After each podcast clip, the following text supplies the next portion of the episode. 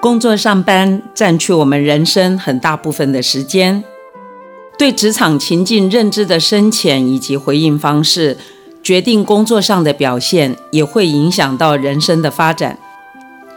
各位朋友好，我是常芬老师。在职场迎风飞的节目里，我们分享职场的困惑与欢喜，希望大家持续提升素养与能力，迎风而起，飞向心目中更好的自己。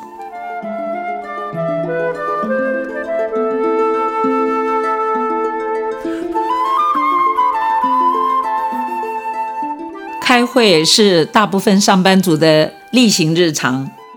但是，如何在会议上适切的发言，却是让上班族绞尽脑汁。甚至当主管点名你发言的时候，你愣在那里，不知道该说什么。开会是锻炼自己、展现自己的大好机会。今天我们来聊聊开会的准备以及心态。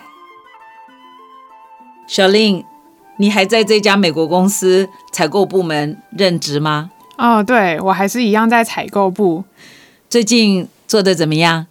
啊，我最近遇到了一件事情，老师就是呢，啊，我最近有一个专案做的还不错，那主管就是很肯定我的工作的成果嘛，他就让我到大主管的会议上面去报告。那结果呢，在这个会议上呢，我报告完我的部分之后，我就想说啊，松一口气，就是好像终于讲完了，对，比较没有我的事情，我就可以。呃，比较轻松的听其他人报告，所以呢，现在就是接下来是行销部门的同事去报告，然后行销部门同事报告完之后呢，大主管突然点名我，他就突然说：“哎，Charlene，any thoughts？” 就是说：“哎，Charlene，你对他报告的有没有什么想法或意见？” 你是都没听到吗？我有听到，但是我有点愣住了。对，然后事后我就觉得，呃，一方面是我可能。不够认真准备这个会，另一方面是我可能也不太知道跨部门的同事们他们关注的议题是什么。那不知道老师这边有没有什么样的方法，说可以去了解其他部门的重点？那我在会议上就可以比较好的发言。所以你是说，你这个大美女就在一大堆老板的前面，像个呆瓜一样站在那儿吗？我就傻了五秒才回答。哦，那我觉得你稍微比较丢脸一点啊。那我马上想到我一个小时候的故事，就我第一份工作就是一个有很严格老板的律师事务所上班。嗯，我也是表现的不错，所以呢，老板就让我一起去出席一个商务的参会。然后呢，真的都吃的太好了，我都没有吃过那么好吃的东西，我就在那猛吃。反正大人都在说话，根本没理我这个菜鸟。那吃完了，不就是很可爱、很礼貌的就离开那个餐会吗？对。隔天早上我去上班，七点半，我的英国老板就叫我了，我就到他前面想，应该是昨天都吃的很好吧？就他就问我说：“你昨天除了吃饭，你有没有听到那位先生说了什么？那个董事长说了什么？”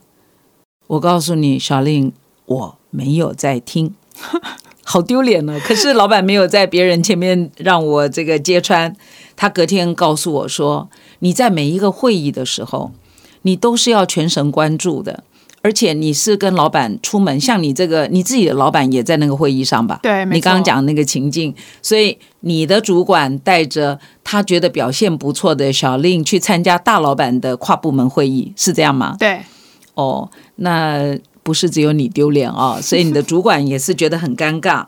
那其实这样的事情呢是非常非常的重要。那我想，平常就是要做老板的耳目。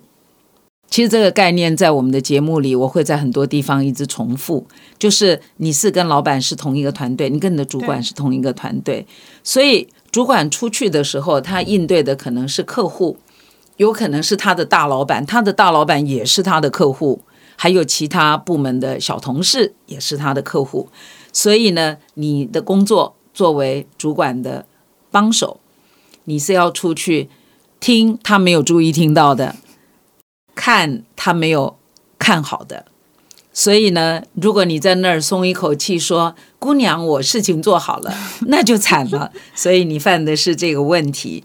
那这个问题呢，其实也不用太担心，因为我刚才讲，我的主管给我的那句话就是说，你自你觉得我们需要花钱花时间让你陪我去吃饭吗？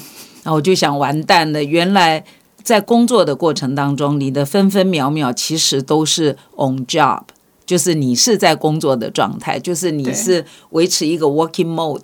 所以下一次你去大主管的会议就小心哦，因为你的主管面子也是在你的脸上。还有另外一件事。你在这个场合呢？如果那位老板问你说你有什么想法呀？结果你答案是说我没有想法，这个也不行。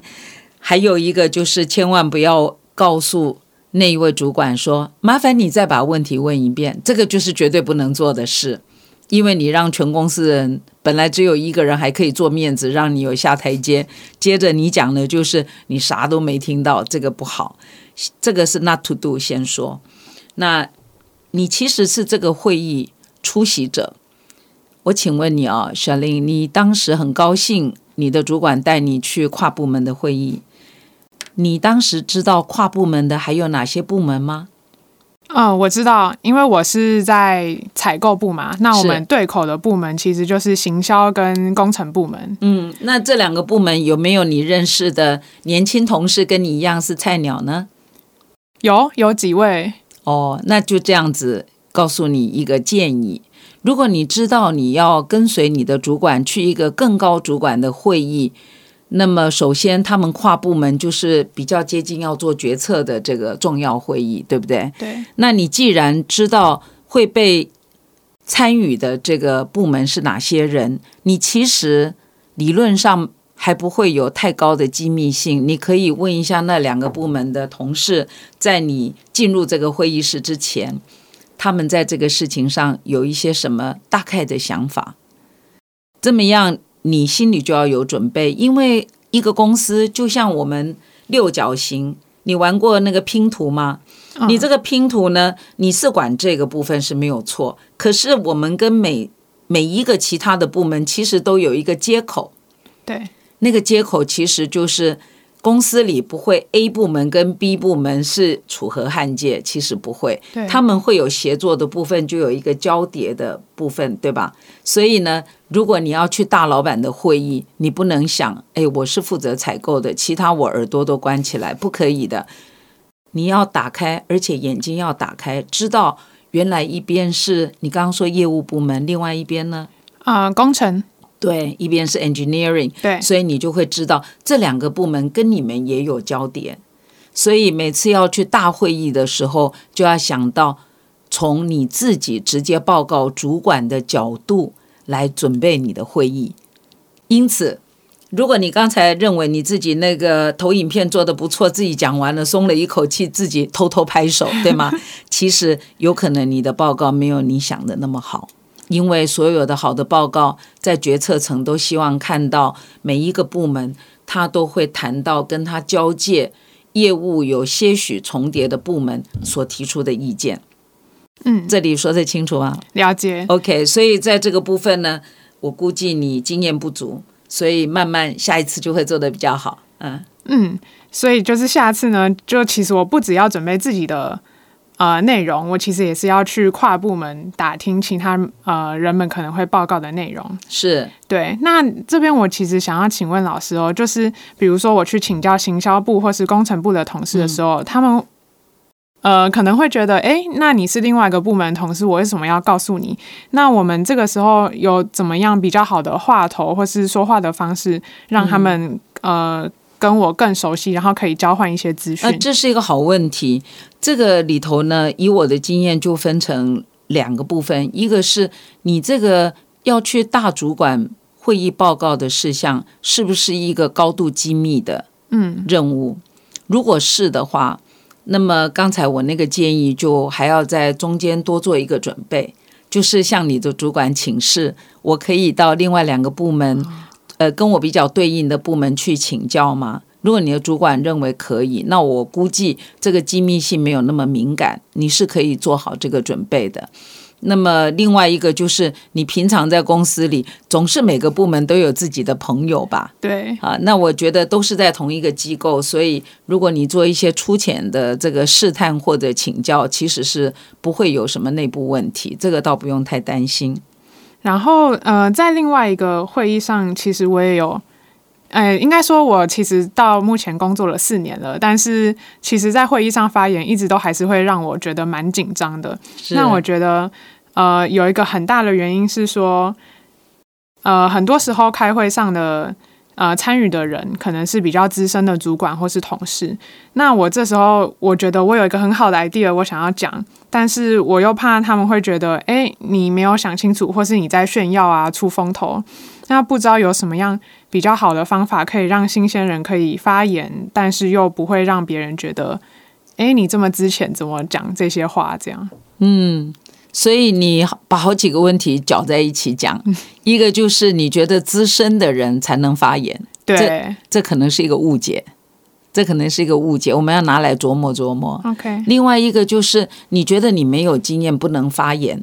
这个也可能是一个误解，我们拿出来检讨检讨。对，我觉得好像很多新鲜人都跟我一样，会就我们会私下讨论，好像都有这样的问题。我觉得你们的年代、你们的世代，其实才华的展现是要争取的，而且你们的年代因为科技的发展，你们不需要论资排辈，所以不要害怕提出问题。OK。那先讲在前面哦，如果你去服务的公司不准你发言，那老师建议你快快逃走。呃，这个公司就你不能展现你的才华，就很可惜。在正常比较成熟管理的机构，其实都会做。我现在要说明给你听的这个结构，就是每一次开会的时候，如果开放部门的主管可以带一两个菜鸟进来，像你刚才这个情境是这样子，对。理论上，这样的机构我可以推论，他们是欢迎新鲜的意见、不同的意见、莽撞的意见这样的好公司，因为这些公司它才能真正用到年轻人的才干跟他们的机锋，或者是他们的创意。所以我假设你是在这样的机构，因为你服务的机构是世界级的机构，所以老师认为你刚才所担心害怕的是有一点点过滤了。啊，这个第一个点评，然后第二个点评就是说，其实你知道啊，主管们去见大主管，像你这样刚才讲的这个实例，其实全部的主管都知道大主管有哪些红线不能踩，所以很多公司不会进步，是因为那个 CEO 下面的这一群大主管都知道他喜欢听什么，不喜欢听什么，所以大家开会变成形式如仪。其实是没有创意的，所以大老板 CEO 如果是很高明的，看到自己的盲点，因为他这些老兄弟都不会得罪他的，不然不能混到那个份上。对，所以如果大的 CEO 他有这个远见，看到他们已经太僵化了，太 me too 了，每个人都讲一样，那他就会说：“哎，你们那个小朋友这个报告谁做？叫他来。”这个就大老板高明。那时候你去的话，你又把自己像一个这个小菜鸟，然后这个不敢那个担心，那你就错错过了这个老板给你发挥的机会。这是我的解读。那你要知道，你的主管们跟你的自己主管平行的这些各部门的负责人，他们都不会去得罪 CEO 的。你的报告之所以在那个地方可以出现，表示里面有亮点。你不用害怕什么，因为你反正是菜鸟，你反正就是经验不够。但是你的价值在哪里呢？就是你把你的问题写好，然后呢看一看合不合逻辑。你如果觉得那是一个合逻辑的好的问题，你就应该提出来。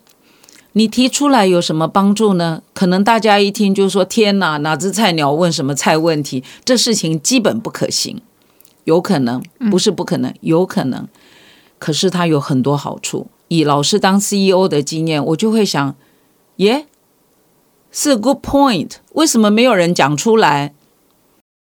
因为我的经验比你多，你的主管经验比你多，我们一屋子都比你多的经验，就在这么一个 push 下面，我们就会做了很多的改变。这个是蝴蝶效应里必须用年轻人的概念。所以你如果读很多的管理学的书，许多的管理大师都给 CEO 一个意见，请你一定要用一个年轻人在每一个会议里。那我觉得你这个案例可以拿这个理论来验证啊，因为大家不是要你一次就讲出无比高明的意见，因为不可预期你有这个能耐。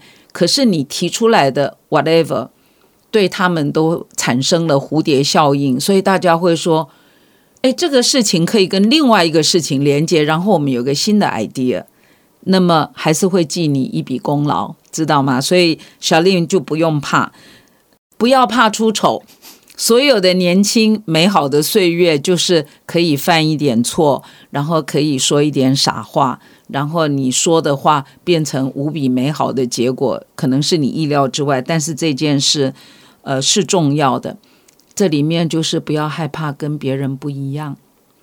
我觉得很会念书的你们呐，还有很多同学都很害怕跟别人不一样，别人没有讲都不敢讲，你老板讲 A，你不敢讲 B。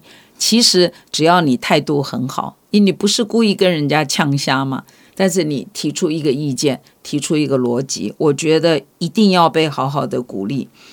那你最主要的，你不要去开会不说话哦。曹文老师上课有讲过，开会为什么要开会呢？开会是要来决定事情。那你为什么那么高兴？你的主管带你去呢？因为表示你的重要性，所以他带你进了一个大会议室去开重要的会议。所以你如何能辜负你的各方面的期待呢？所以凡是参加一个会议，一定要有意见。像我自己做 CEO 的过程，如果今天一个菜鸟来了，我一定是问他。所以你刚才的情境，老师要点出来的是，另外部门的主管可能觉得你的主管对你太慈悲了，所以他替替你的主管出手了。要不然，凭你一个小菜鸟，怎么可以参加这么重要的会议呢？所以，一个年轻人有机缘进到这种重要的、接近决策的会议，都应该争取表现，必须说话，不说话应该不让走。那所以。你把我这个话跟你老板讲好不好？呃，这个很重要，所以你不用害怕，你一定会做得很好。呀，原来新鲜人也是的意见也是这么有价值的啊，学到了。那经过老师今天的点评呢，相信我下一次在呃又有机会参加这样的会议的时候，就可以做得更好。那最后一个想要请教老师的是说，老师有提过，就是要常常在心里面准备三个问题，可以问主管。呃，然后在准备会议上面也是如此。那想要问老师的是说，准备这三个提问的要领，呃，大概会是什么？如果用你今天所讲的这个情境是吗？对。如果从这个情境呢，你其实出席的人，这个重要的会议出席的人大概分三个层次，一个就是你这个菜鸟，也许别的部门也带了菜鸟一起进去。那另外一个就是部门主管，就你直接的老板。那另外一个就大老板。那大老板上面其实还有个目标，小令有没有注意？就是公司最终的目标啊。所以你如果把它看成这样，就变成有四层，对不对？我在很小就试着试试看，就是说，第一个你可以问一个大方向的问题，就是大主管可以回答的。因为你在现场提问的时候，其实回答的人不一定是谁，所以你可以问一个大问题，就是你这个计划。跟公司的目标它的关联，你在中间准备一个问题，我觉得对你来说不是太困难。那第二个就是你因为经常做主管的耳目，对吗？老师经常这么说，所以你可能找到一个问题，你可以在会议当中可以递给他一个字条，就是你进去之前也可以先问他说，如果待会儿你被点名要问问题，你可不可以问这个问题？那这个问题就是你主管那个高度的问题。所以主管既然带你去了大老板的会议，他希望做球让你杀的，所以你可以问他准备好。所以你问的问题就是你们这个部门相关的，这个很得当的啊，很好，而且你主管支持了你问这个问题。那第三个就是你自己小小的困惑，那那个困惑最好就局限在自己菜鸟的工作上的，希望博取支持或者是什么，我觉得这样就够了。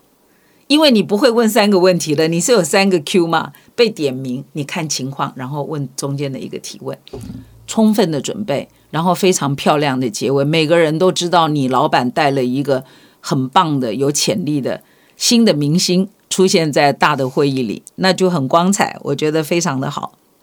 哦，谢谢今天有机会跟长芬老师请教会议上的应对进退。那相信经经过老师今天的指导，我下次一定会表现得更好。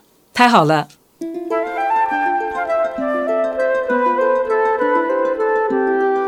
希望这次所说的故事对大家有所启发。欢迎订阅《职场迎风飞》，与长芬老师一起探讨职场进步的方法。祝福大家日日是好日，继续当一位积极、有正向能量的上班族。